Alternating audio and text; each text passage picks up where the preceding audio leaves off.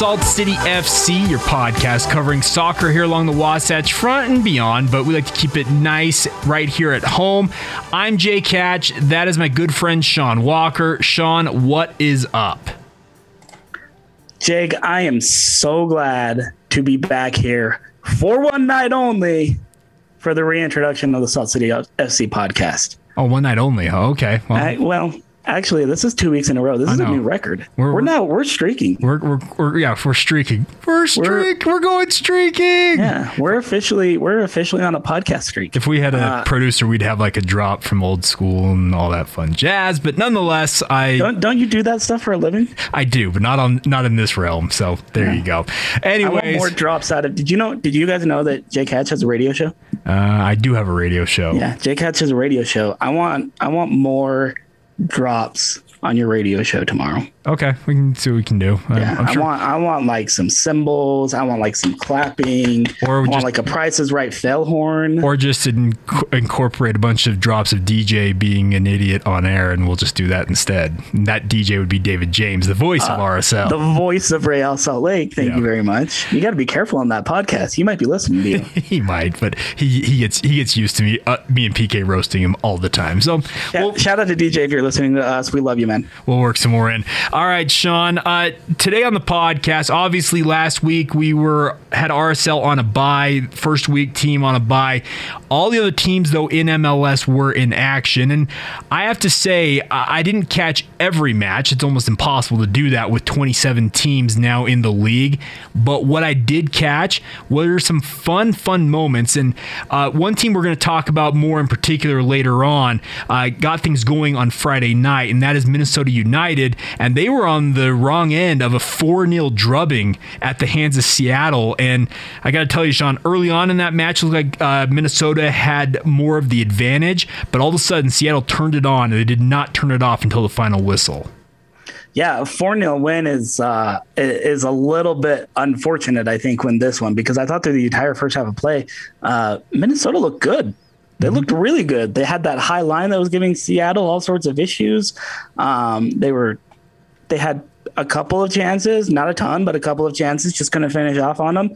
Um, and then all of a sudden, I don't know what the Sounders ate at halftime, but it was some sort of Popeye spinach because goals in the 49th, 70th, 73rd, uh, and then Fredy Montero finally finishes it off in the 86th minute. By the way, yeah, Montero back with Seattle is cool. Yeah, to good to see Fredy back back where he belongs uh, in the Emerald City. I know Sounders aren't exactly very popular on this podcast, but I like seeing Fredy back in Seattle. That's that's good. I think that's good. Um, I think MLS is better with Fredy Montero in Seattle. Sorry, Vancouver. um, but yeah, I mean, this was this was it's overused, but just a tale of two halves in so many different ways. Um, if first half Minnesota shows up this weekend against R- RSL, RSL might be in trouble. If second, second half? Minnesota shows up, you know, the one that was a little leaky, struggled to contain the pace of guys like Raul Ruidíaz and the aforementioned Fredy, uh, Fredy Montero off the bench, then I, I think RSL maybe stands a little bit of a chance, but we'll get into that maybe in a future segment. I don't know. Let's yeah. talk about that game a little bit later on. We'll but touch on that in a little bit. Um, the other result from Friday was Houston beating San Jose 2 1. A little bit surprising to see Houston uh, win on the season opener. I thought San Jose was the better side, but nonetheless, that was our Friday slate. Any thoughts on that one before we move on to Saturday? I won't bore you too much with my thoughts on this one, but I thought this was a really fun game. Um, I don't know how good both of these teams are going to be. I'm not sure if Houston is a playoff team. I'm pretty sure San Jose is not a playoff team, um, but just a really fun game. Um, just frenetic, pacey, you know, good drama in the end. Um, yeah, I mean, this was this was I think the best game to open MLS is now, I guess, technically 26th season, although it feels like the 25th because mm-hmm. who counts last year? We should. Um, this was a great game to open open the season. Yeah, absolutely. Uh, Saturday, you and I highlighted the game between LAFC and Austin, with Austin making its debut as an MLS club. They're at Banc of California. Oh, hold on, hold on. I gotta I gotta, I gotta come, I gotta come off. You gotta come off. Oh, yeah, I gotta you, come off. You, Carlos Vela. Oh, okay. I gotta, I gotta. Wait, no, no, I don't. Not, not permanently. are you? Why are you benching me? Why are you benching me for the rest of the podcast, Jake? I will give. What, what is it? What is this?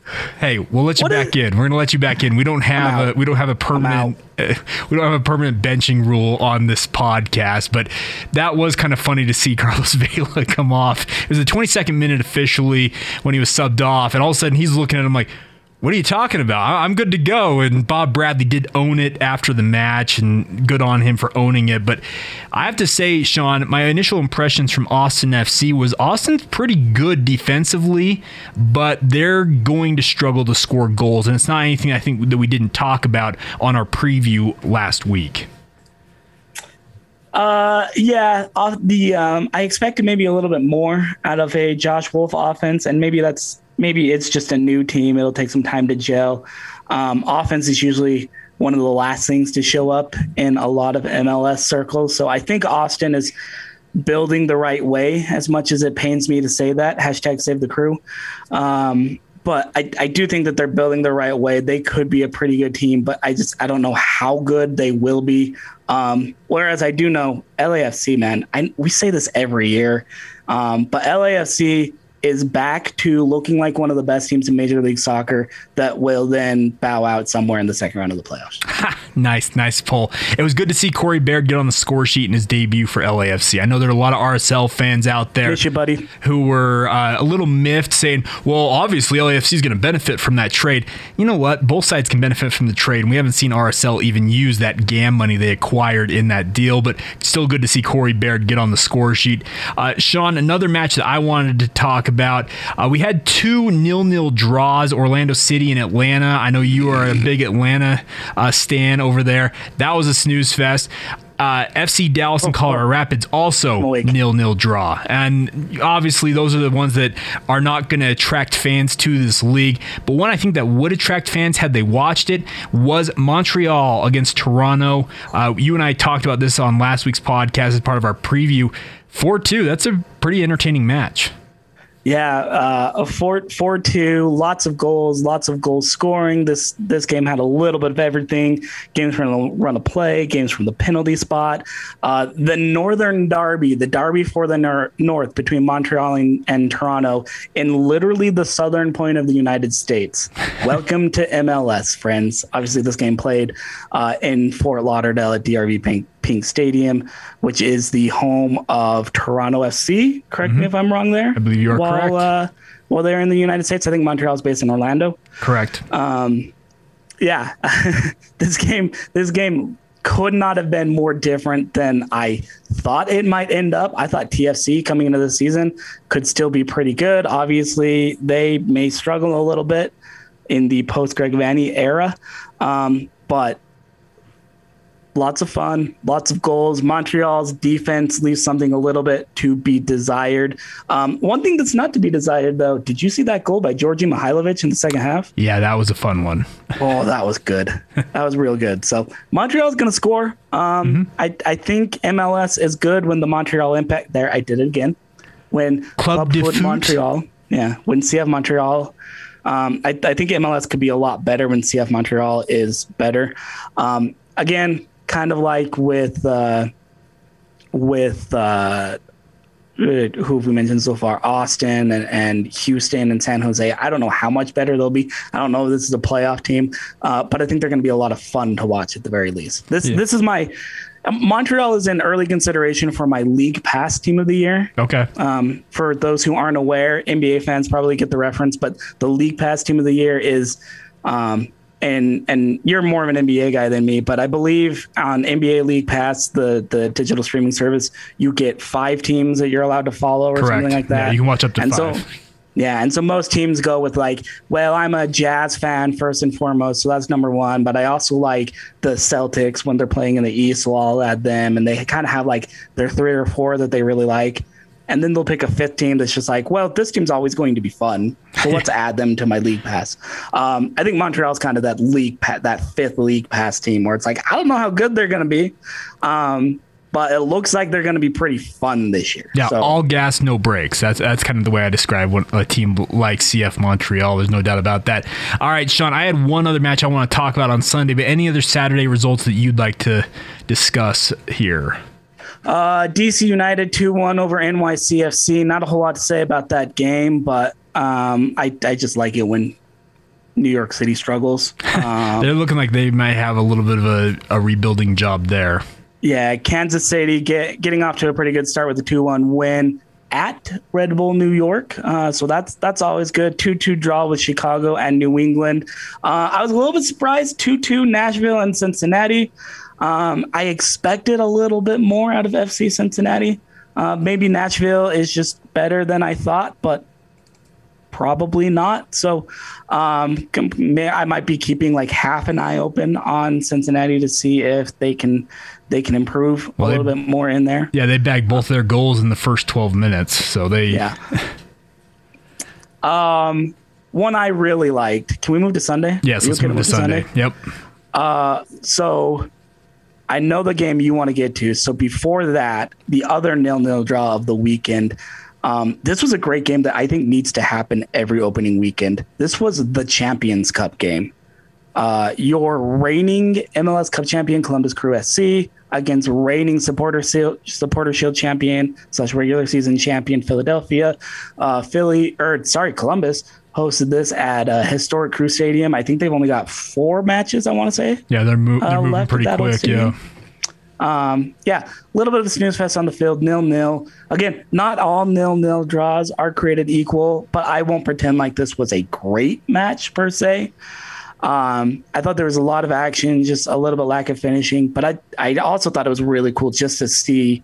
I, I think MLS needs to do this more often, where they open the next season with kind of this Champions Cup type atmosphere. This would be a great like NFL Hall of Fame game type. Uh, community shield type that they do in the Premier League, that sort of thing. Where They need to make you it take your happen. past two champions Yeah. and, and have them play each other. I think I think uh, that would be great, and it, it was just a really good showcase for MLS uh, on national television, no less. Yeah, absolutely. The game I want to talk about, most people probably could guess it. 3 2, the LA Galaxy beat Inter Miami CF.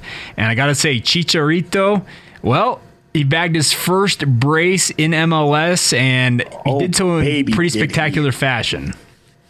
Yeah, I mean, uh, Javier Chicharito Hernandez. I I think is it too is it too soon to say that Chicharito's back? I would say he's back, but I think he's me. back. He looked back to me. Um, and this it was really really good to see. And if you saw the the post match interview that he had with uh, with uh, uh, Jon Champion and, and Taylor Twellman, I mean, just super raw, emotional. He talked about how how tough this past year has been. Um, and obviously, people know about quarantines and COVID 19 and its impact on athletes because, you know, they're in a very social arena, public arena, uh, that sort of thing. Everybody knew about that. But on top of all that, Chicharito's grandfather passed away. Um, and there was some talk in the media and online on social media, on Reddit, MLS, and that kind of thing that, well, you know, it's his grandfather. Like, how much can that really affect him? Is that really a big deal? This is a guy who, I mean, Chicharito grew up um, just absolutely enamored with his with his abuelito. He he loved the guy. He was a second father for him, and so I can't imagine that death was tough, was was easy for him. So he opened up a lot on this interview, just about, um, and and really showed some emotional vulnerability that I applaud. Um, just about how tough the last year has been and how he finally feels like he's starting to get over it. Um, and I think that's good news for the Galaxy.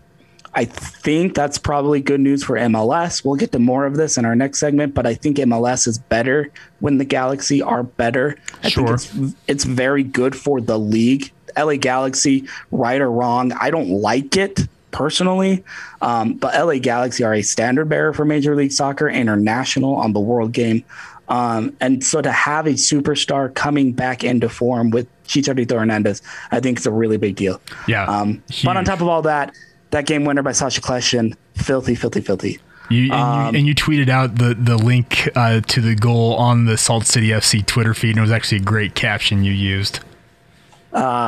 Yeah, yeah, very, very uh, old dad FC vibe, if you will. Yeah. that goal, it was yeah, it was It, awesome. it was just a fun match, and it's good to see Inter. Gonzalo also- Higuain gets a match, uh, gets a Yep. Mm-hmm. goal from Miami in front of his owner David Beckham and his bestie uh, Tom Brady. Uh, who, by the way, I haven't seen Tom since the Super Bowl. I don't know if you have. I hot take. Has he had a little work done? So he obviously that comes out He's got a every work done. every offseason. That's always a question that comes up with Tom. He's coming off knee surgery. You do know that part of it. He's had That's offseason true. knee surgery, but yeah, I I think that's ev- every offseason. It seems like Tom, did you have a certain procedure or two? But yeah, I I, I don't knee, know. knee surgery, uh, cheek surgery, some nose surgery, maybe Maybe so. up there. Uh, One other match before we move on to our other topics at hand on today's podcast, Sean, was the first Home match. home match at Rio Tinto Stadium this year. It was for the Vancouver Whitecaps, and they did beat Portland 1 0. Uh, yeah, no fans allowed at this one. I'm not entirely certain why. We're gonna have to get some formal clarification from the league Sure. and from RSL on on this one. I'd really like to see them open up Rio Tinto Stadium um, to Vancouver while they're playing in their home away from home. Um, in the other other Whitecaps um, on the Wasatch front. I, yeah, but home side gets a win. Lucas Cavallini uh, with the goal, another great goal uh, waved off there in the second half. Right or wrong, uh, we won't get into that too much, but uh, overall fun match. Wish the atmosphere had lived up to it a little bit. Like I said, um, things are reopening on the Wasatch front. I think we could maybe put in the same attendance figures and restrictions for Vancouver while they played in, in our home city as RSL. But that's just me. I'm sure there are league protocols and that kind of thing that they want to try to keep these players safe. I get it. Um, I won't argue too much with that point, but it- it'd be, it'd be, it'd be nice to see. Yeah, it'd be fun. And the Still, all in all, the uh, the Real Salt Lake Whitecaps FC are uh, one and zero in their history. So It was kind of funny to see the Real Salt Lake letters that go across the far side of the stadium from the TV broadcast side covered up by tarps, but that's just, I- I'm sure that's just part of the, how MLS is operating with this, but it's just kind of funny to see that. All right, Sean. Well, we are going to have some fun. We're going to play a game that you have brought up, and it relates to a certain big news topic in the sp- in the soccer world, the sports world in general, earlier this week, and we'll get to that here in just a moment. Let's talk Super League. Welcome back to Salt City FC. I'm Jake Hatch. That is Sean Walker. Thanks for joining us here. Sean, uh, Super League is a two word phrase that in this week's edition of Soccer Outrage pretty much has the whole world up in arms. Uh, had a short shelf life, what, two days before it ultimately fell apart? Maybe not even that long. But man, did it take the sports world, even beyond just the soccer world, by storm. Yeah, I have had relationships that have lasted shorter than Super League, but that's neither here nor there. Um, you've also had relationships that have lasted longer than the European Super Super League. Correct. So, um, yeah, this was. excuse me, um, getting some Corona there. Um, this was this was a story. Do we need to talk about it very much? I mean, if you haven't been on Twitter, if you've been away from hashtag soccer media and whatever, um, go follow. We're probably not the guys who explain the Super League, but this was this was weird. I do not have a team that was involved in this. I am when it comes to European football, I am U.S. men's national team supporter first, Okay. and other teams second. Um, I got a couple teams that I follow. I wouldn't consider myself like a diehard supporter or anything, um, but none of them were shall we say, of the branding level of the uh, esteemed, highly esteemed Super League. Um, you had Captain, the Captain Hydra of the Super League. You're a fan of uh, Tottenham Hotspur, I am a fan of Tottenham, yes. And so I- maybe maybe you have different feelings about this. Okay. Uh, the, yeah, yeah, yeah. Go, go, go. the, the thing about this whole Super League idea was it. This is a bunch of American owners in the Premier League in particular. I know that uh, Barcelona and Real Madrid are owned by their club, individual club members, but this was a move by them to really kind of Americanize the sporting universe in soccer over there in Europe. They wanted to have fixed costs. They wanted to know how much money's coming in, how much is going out. No chance of relegation. All this, they they just wanted to really fix uh, the situation where they find themselves. A lot of these guys, uh, for example, Liverpool, they're owned by the Fenway Sports Group. Well, Fenway Sports Sports Group, they own the Boston Red Sox, and the Boston Red Sox are guaranteed a certain amount of money that they're going to make every single season. I felt like that's what these owners were trying to do in European soccer. Created huge backlash. I uh, personally, I am stunned that Tottenham was invited to do this, but also at the same time, with their shiny new stadium, I also understand why they would be considered for this group. But yeah, it's kind of just an ill-fated idea all the way around. Just drew massive backlash from all parties outside of those involved in making this cabal, and it just fell apart really, really, really quickly. But that brings us to what we're talking about this for, Sean. You wanted to have some fun with this and create our own quote unquote, we're going to call it the Super Liga. Is that what we're going to call it here uh, domestically? Or maybe the North American Super League. Okay. NASL for short. That's not taking Hey, well, look at that. Right? That's not taking it all. That's not branded yeah. at all, but I like it. NASL, National North American Super League. Let's talk about it. So we set the parameters yeah, so my, my idea, yeah. my idea here, Jake, is the Super League was essentially kind of the best whether it's the best teams or not is certainly very debatable. Um, we talk about Tottenham. I give you a lot of shtick over that, but also uh, like Arsenal was invited and they haven't exactly been, shall we say, great uh, for a little while. Um, so, so some teams were kind of in there that maybe should or shouldn't have been in there. Um, but what the Super League was was the biggest brands in European football uh, outside of Germany, at least I guess, because obviously like no Bayern. Um, and so I wanted to make a North American Super League. So North America, for those who don't know, is United States, Mexico, and Canada, um, uh, made up of teams from that region that are the biggest brands in our sphere. Sure. So the Manchester Uniteds of North America, the Chelsea's of North America, maybe even the Tottenham Hotspur of North America, the the Juve of North America, a Barcelona of North. I don't know if we have a Barcelona, so that's probably a bad bad example. But um, so I wanted to make make this group. So um, okay, so here are the rules. We're gonna draft this one by one. So you're gonna get a pick. I'm gonna get a pick. We'll go back and forth. Um, because I'm feeling very generous today, I'm going to give you the number one pick. So don't waste it on somebody not named Trevor Lawrence. That's an NFL joke. Well, we're so, and just to be clear, we're going to be going across Liga MX and also uh, Major League Soccer. So it's a smaller group of teams. So we're actually going with ten teams overall for this. Uh, yeah. So, so we took so we took the the same proportion, if you will, of the sixty team. Um, group coming out of England, Spain, and Italy. Um, roughly divided by that by the 15 teams that were guaranteed spots in this super league mm-hmm. that comes out to about i mean it, it, technically technically comes out to like eight and a half teams we're going to round up um, and just make it a 10 team super league where I, again maybe we'll call this the superliga maybe we'll call this the nasl the north american super league um, whatever it is. But these 10 teams are going to be playing each other in midweek competitions every year for the top brand in North American football. All right. Ready? So, with the first overall selection in the NASL draft, that sounds so funny to just call it NASL, but it's still fun all the same. I am actually going to pick Club America. Oh, good pick. Good pick. 13 top division titles down there in Mexico and Liga MX. Really, really storied uh, franchise. 103 consecutive seasons in Liga MX. Uh, Guadalajara, Chivas de Guadalajara, the only other uh, club who can boast that number of consecutive seasons at the top level in Mexico. So, yeah, America is my first choice. Oh, that's a great first pick. You actually stole my first pick, so good on you. Um, the real reason why I think Club America, Las Águilas, uh, Los Azul Cremas, if you will, uh, the real reason why I believe they belong first and foremost in this North American Super League um, is because this is a club that other teams have started calling Los Millonetos, the millionaires. Yeah um, because they just outspend everybody else in Mexico. And I think that is very Super League E. We're now yeah. turning that into an adjective. Um, and I think that perfectly describes Club America. So great pick. Uh, great pick. Uh, with my number one pick, then I'm going to go to the hop over to the other side of the border. And I teased this a little bit in the last segment, but I don't think that you can have um, a North American Super League without the Carson Galaxy.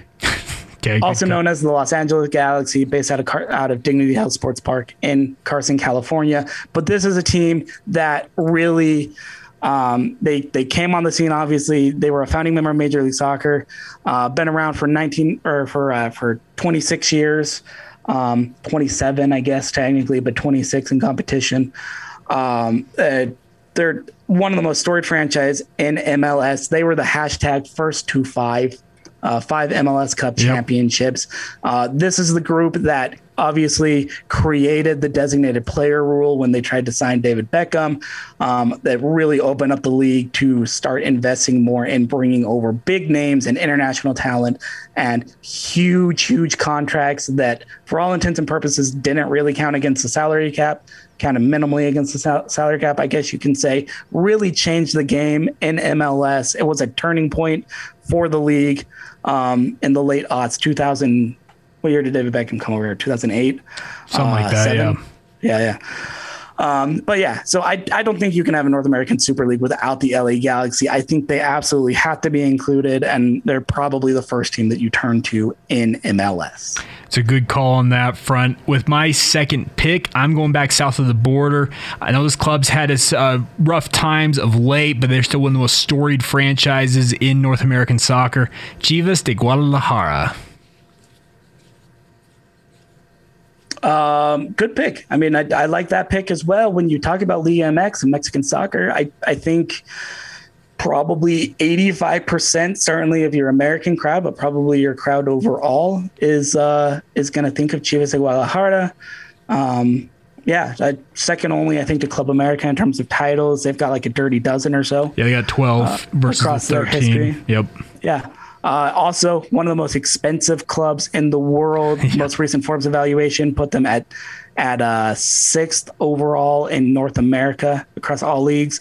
Thirty-one, thir- sorry, three hundred and eleven million dollars uh, U.S. So yeah, good pick.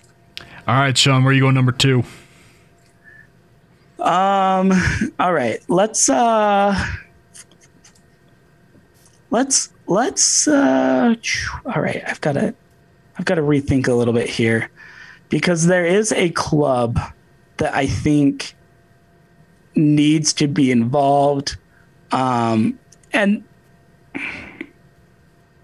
they're also a little bit inconsistent but i think they bring a market that this north american super league needs. I think they're the type of team um, that will draw from both sides of the border, that border being Mexico and the United States.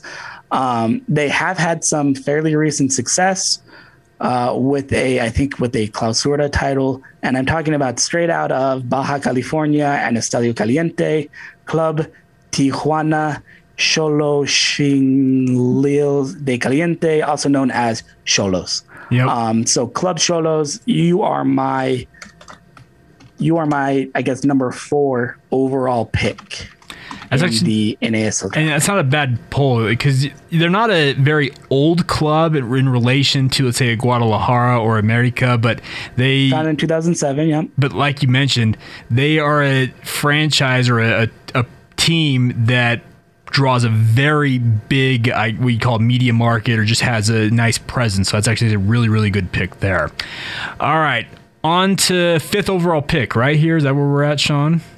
Uh, yeah, we're at number five now, so we're halfway through. Okay, I'm going to pick my first MLS club here with the fifth overall pick, and I'm actually going to New York, and I am picking New York City FC over the Red Bulls. And it's for one reason and one reason only the money that is being put in there by the, the conglomerate, or whatever you want to term it, the, the, their controlling owner there. Uh, I just feel like New York City FC. This is a club who's got the deep pockets, the wherewithal. They have the ability to bring in really, really big transfers. I just think NYCFC absolutely needs to be a part of this Super League. Um, that's a great poll in terms of market. That's a great poll in terms of media coverage and television. And let's be honest, the Super League was founded because of television. Yep. Um, they allegedly, I guess we'll never fully know, but they allegedly had some broadcast partners that were willing to pay in excess of a billion dollars to broadcast their midweek games between Correct. all of these teams. Um, and I think TV would absolutely love NYCFC. Uh, the on field product maybe not the greatest, but hey, you know, somebody in this 10 team league has to finish t- finish 10th. So I'm okay with it. I'm all right with it. Okay. All right. Where are you going number six? Um, kind of similar uh, to my last pick there in Xolos, a little bit similar to your pick in NYCFC, in that this is a new franchise, but it's a franchise that has really caught Major League Soccer by storm. Um, and because of their early early success in the league, has caught at least the region, if not the world, by storm. Um, I'm going with the Five Stripes themselves, the black and red, the one, the only Atlanta United FC. It's a good pull. Deep south, you can draw in the major metropolitan area that Atlanta has become and kind of beyond that. I think it's a great, great call on your part. Yeah, uh, open open the season, second place in the East, um, and the uh, in only their second year. Obviously, they got that supporter shield title, uh, made it to the uh, finals of the Campeones Cup in just there what was that their second season? I believe you're correct. Yeah, first. Um, is that weird Campeones Cup time? Yeah. So I mean, this is a team that they've they've got the swag, they've got the titles in a very limited amount of time. They've got the media market. I think they have everything that makes them fit into the NASL pretty well. All right, seventh overall pick now. I am going north of the border. We're going up to Toronto FC. We got to bring in Canada and their most legendary club in MLS, and it's all relative considering they've not had long history. But TFC's got deep pockets, similar to what I talked about with NYCFC with my last. Uh, with my last pick. I feel like TFC, the Reds, they absolutely need to be a part of this to draw in the Canadian market. Uh, TFC, good pick. I mean, it's the most storied club in Canada. Obviously, they've got the most success at the top division um, with. I'm trying to do some really, really quick math, but uh, roughly about a gazillion, I think, uh, Canadian Cup championships. yeah. Um, so there's something like five time defending champions, or they won five of the last six. They're in that Canadian Cup, which I'll be totally honest. I mean, it mostly means I know the Canadian Premier League teams technically get berths in it, but it's it's mostly the title between Vancouver, Montreal, uh, and Toronto. So of those three clubs, I think TFC is is probably the way to go. Sorry, Whitecaps fans. Um, sorry, Montreal fans, but yeah, I, I, think that's the way. It also brings in a very big market. Toronto's one of the biggest, uh, is, is growing, is one of the fastest growing cities in the world, very metropolitan, very diverse. Um, they, have got something like five languages that are spoken there by mm-hmm. a plurality of the population. So, uh, great poll. I think this is this is actually a great market to expand to as well. I really really like this poll. All right, three um, picks left. Sean, where are you going? Number eight. I'm gonna go one that's a little bit off the beaten path. And well, okay, I'm down to two. So so here's the thing. Um, I don't know if we necessarily need this for Super League, but I feel like football itself, or soccer as we call it here, um, I feel like it still needs a little bit of that academy flair uh, because it is something different than other sports where you talk about developmental paths and the path to pro and kids coming in from the time they're 8 9 10 or in this country 12 13 14 in a system and developing in that system um, and really building up through that system. Um, i feel like we need some sort of representation of that in this north american super league. Um, and so I wanted to go with the Philadelphia Union. Obviously, they're the reigning supporter shield champions, but I don't feel like they're, shall we say, invested enough in this path. Um, and I also don't know quite how sustain- sustainable the union would be in a model um, con- consistent of the North American Super League. So I'm going to go with another one of MLS's originals. I'm also going to go with a market that I think we need to pull into the North American Super League in the great state of Texas. I'm going to go down to Texas. We're going to, um, I want to be geographically mm-hmm. well sought out um, in this league. I don't want to alienate any region of the country, or at least not too many regions of the country, especially where there are a lot of television sets. Um, so I'm going to go with the Academy champions of the great state of Texas, a founding member of Major League Soccer, the former Dallas burn of Jason Kreis lore, uh, I'm going with FC Dallas at number eight. It's actually an underrated poll there. I think it's a very good point. But FC Dallas, man, they draw on that Southwest uh, connection there. And that's actually a really, really savvy pick on your part, Sean. All right. My final pick here, I'm going back to Mexico, back to Liga MX. And I had two teams I was looking at, and both of them had very recent success. They're not necessarily the longest tenured clubs in Liga MX, uh, but they're kind of middle of the pack. I had to go between one or the other here, but I got to go with Monterrey.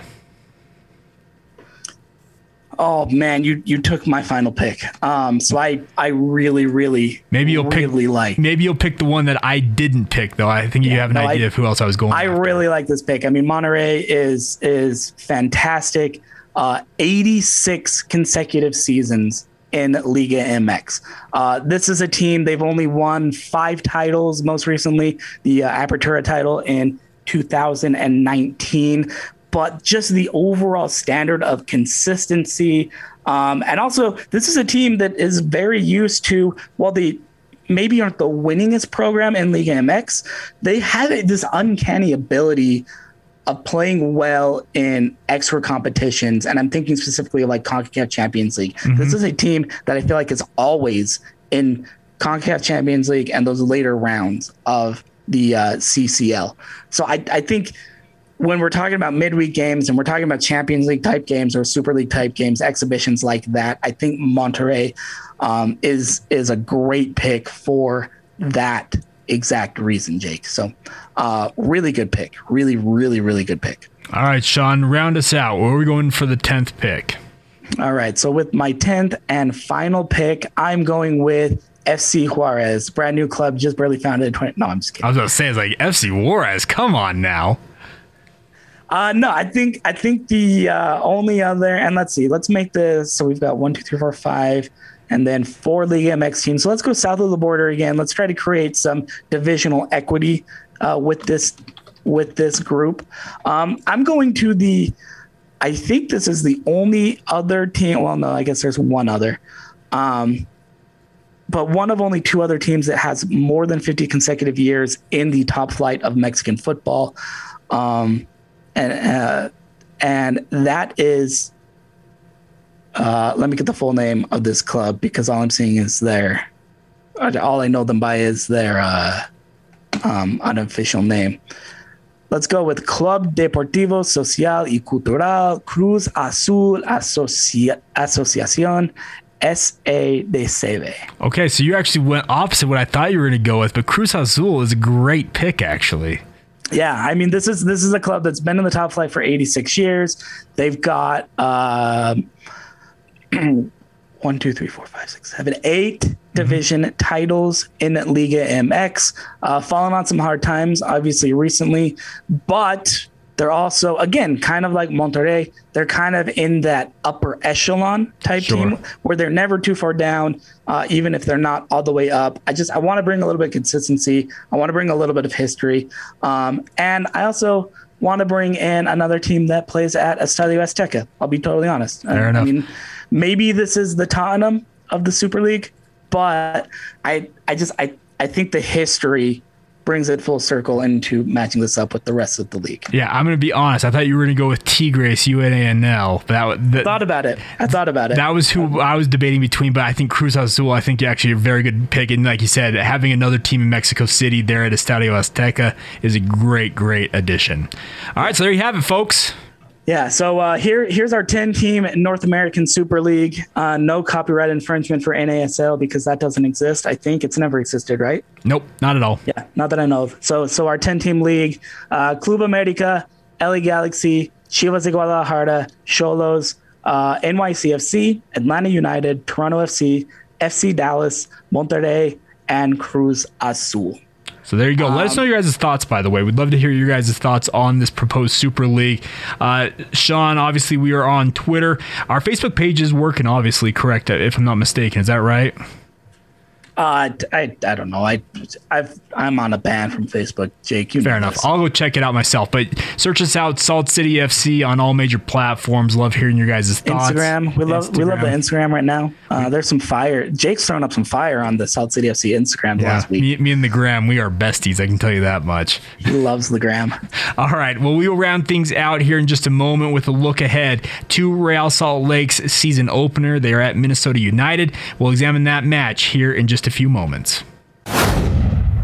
Welcome back to Salt City FC. And Sean, very rarely in the podcast game do you get legitimate breaking news when you're actually recording said podcast, but we have that for us today.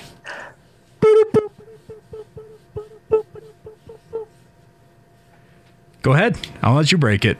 Uh, just across the wire, uh, does anybody use a wire anymore? Is that still a thing, or am I showing my age? We should bring it back. Just just across the wire, former Real Salt Lake legend has joined the staff at the RSL Academy uh, out there in Herriman, Utah. And when I say RSL legend, I don't think there's any argument about this. I used so I used that phrase a couple weeks ago to describe a certain coaching hire at Utah Valley, um, and I'm surprised I got a little bit of backlash. What? With people that were like, "Is Kyle Beckerman really a legend?" I'm like, "Yes, he is, guys." He's um, like but the other, other, yeah. There's two icons in this franchise's history. Yeah, and the other one has signed on as the club's youth youth academy coaching or uh, goalkeeper coach, and of course, I'm talking about the goat, Major League Soccer's all-time leader in games played, wins, saves, and shutouts, the one and only Nicky Rimando.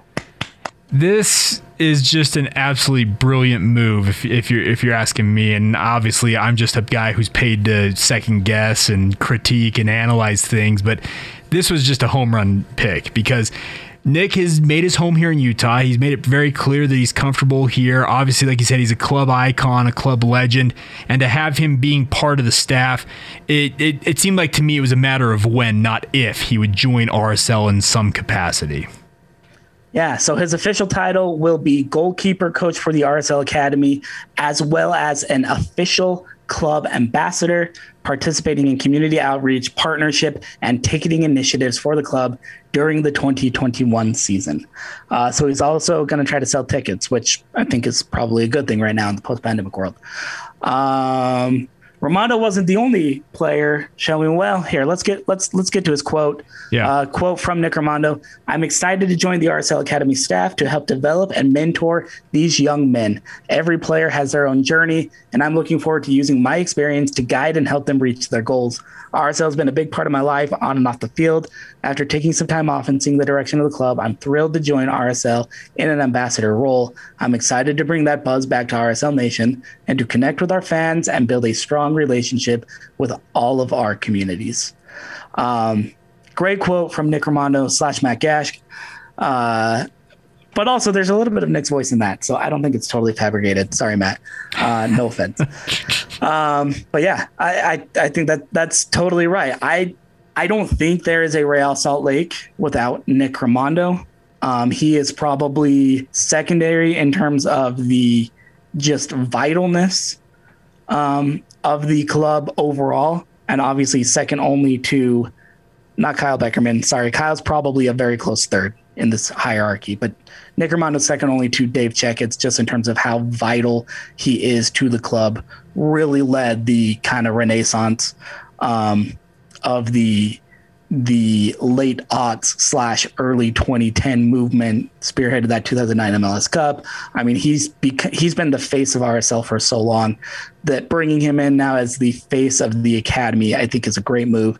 Um, just moving forward to try to give that group a little bit of oomph, a little bit of chutzpah. Uh, it's, I mean, it's a group that, yeah, they produced some players, but it hasn't exactly been at the forefront just of of its front facing centeredness. So, uh, great move by RSL. Really good move. Uh, Nick wasn't the only hire with that RSL Academy group. Yeah, run them down for us. The other let's, names. Let's here. run down the rest. Uh, so your RSL Academy head coach will be Andrew May, who continues on after leading the club's elite satellite program at RSL Arizona. Um, uh, including U15 and U9 initiatives. Um, and then his assistant coaches will be um, Jamie McGregor and Ronnie Sherry. And I'm probably mispronouncing these. I can spell them. That's all that really matters. Um, so, yeah. So, uh, McGregor and Sherry both joined the RSL Academy as assistants, having previously worked with the club's youth development academy and spent significant time coaching pre-academy age players and helped to an extensively to extensively identify possible additions to the RSL Academy. Uh, Chris Gores will stay on. He's in his third season with the Academy, and he'll move over to Director of Recruitment, um, as well as an undefined head coaching role for, I'm, I'm assuming, one of the youth teams. And then there's a long list of, of uh, staff members that we don't necessarily need to get into. So, yeah, breaking news in there.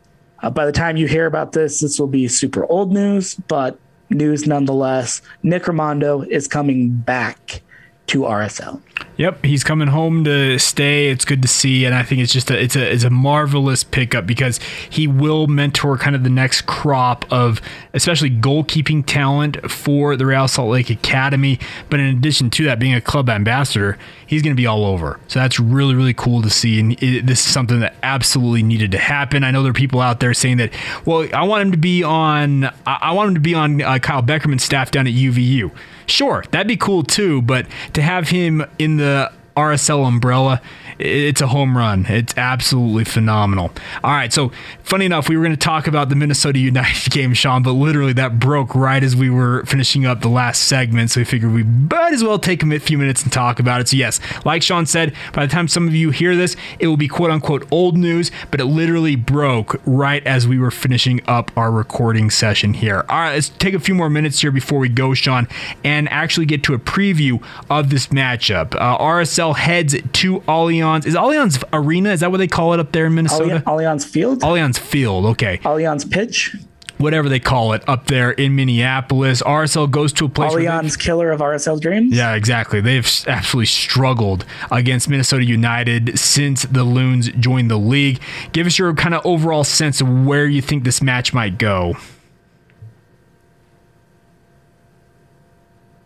Um, I'm not very high on this match, Jake yeah, I mean, if, if, if you can't tell by that lengthy silence, you can probably pull that and cut that in post production, so you'll make me sound like an idiot right there. But but there was a lengthy silence there because I just I don't know how this match is going to go. I mean, this is a place um, at Allianz where RSL hasn't exactly been quote unquote successful or winning or whatever word you want to use there. Um, it's a tough place to play. I don't know if it's the cold. It shouldn't be the cold. It is the cold from Utah. I was about to say, like, we're in a cold weather market here. Yeah. I mean, I don't know if it's, I don't know if they just don't like traveling east. I, I don't know the bot if you know it's a body clock thing, if time zones really get at them. But on top of that, Minnesota United has kind of had RSL's numbers. Yep. Um, for the last couple matches at least. I, I, think that's four straight unbeaten against the Loons. Uh, one of them was a draw, three losses and a draw. Um, yeah, I just I'd I'd like to hope for a draw, but I feel like that might be the hope right now in this one. Yeah, I, am kind of with you on that. I, I've kind of had the sense that it's going to be a one-one draw all week. Kind of just thinking about this. It's early season, obviously. This will be RSL's first match. Uh, I know that you're pretty excited to see the tandem of Rubio Rubin and Anderson Julio, hopefully in the eleven.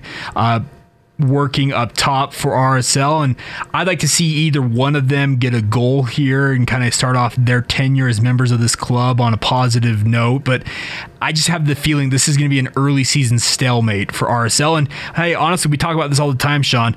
One point on the road in MLS, that's about as good as you probably should hope for with all of the travel and everything, all the rigors this this league entails. Yeah, a point on the road is definitely not the worst thing. I think a point at Minnesota uh, would actually be good, all things considered, for Real Salt Lake. Um, and and you're right. I, I think there's a lot of there's been a lot of flux with this RSL attack over the offseason. Obviously, uh, we mentioned in the last segment, um, uh, Corey Baird heading off to LAFC. Miss you, buddy. Still miss you. Mm-hmm. Always miss you. Um, but but it just it, it feels like RSL has yet to recapture kind of that center striker, that center forward that they've been looking for for a while. Uh, maybe they found him with Bobby Wood, a former U.S. international who's played in Germany for his entire career, but Bobby's not coming over here until July 1st? Question mark. Uh, maybe a little bit earlier than that. He's obviously out of contract now. His contract's been terminated. Um, in Germany, so he could potentially come over a little bit earlier. But then there's some personal things yeah. that might keep him on that side of the pond as well. So until then, um, you're totally right. I mean, I, I think RSL's attack is basically down to the new guys, Rubio Rubin, former U.S. international, who's only 25. I feel like he's been on the scene for like 12 years, but somehow he's only 25. Uh, and then Anderson Julio, the 24 year old Ecuadorian who just barely joined RSL on loan from LDU Quito. I feel like if one of those two guys can get out to a, a fast start with the franchise, I'd feel a lot better about that forward core. Um, but then beyond that, uh, I feel like a lot of the attack is kind of on the uh, young, broad shoulders of one Douglas Martinez which again, not a bad thing. I think Douglas um, was on the verge of maybe a little bit of a breakout campaign last year. Uh, scored two goals in just kind of a weird, stagnant regular season. Had another at MLS's back, but he's also only 23 years old. He's going to miss some time later in the year. Uh, with Honduras playing in the Olympics, which is something the U.S. internationals don't have to worry about, fortunately salt in, hashtag salt in the wound. say unfortunately um, for some folks out there, let's be clear. yeah, uh, fortunately or unfortunately. Um, but yeah, so I I just I'd feel a lot better if I could see a goal out of either Rubin or Julio, um, certainly or Martinez but yeah, I, I think one one probably sounds about right. I, I, I, yeah, I think we could see one one, maybe a come from behind one one win. Sure. Even. Yeah. Minnesota kind of gets that high press and high line and, and puts one in the back, back of the net. RSL's under the gun. Maybe they throw on an extra attacker or something like that. Equalize late uh, yeah, I can very easily see that scenario. Yep. So we will see what happens. Of course, we'll recap that next week on the podcast. Also, look ahead to week three in MLS action. We'll have it all covered for you. Whatever might happen, whether it's breaking news or in the middle of a recording of a podcast, we'll have it all for you. So, uh, Sean, let's encourage everybody to make sure that they follow us on social media Facebook, Instagram, or Twitter, Salt City FC. You can find Sean and his many aliases on multiple Twitter accounts, but I think I would say probably actually DSW is the best one to hit him up on. You can hit me up at Jacob C. Hatch. Any final thoughts or shots from you, my friend? Uh, I'm just excited to be back. I'm excited that MLS is back. Hashtag MLS is back. Uh, week two, baby. Let's go. We're still on a streak. All right, everybody. We will talk to you next week. This has been Salt City FC for April 21st, 2021.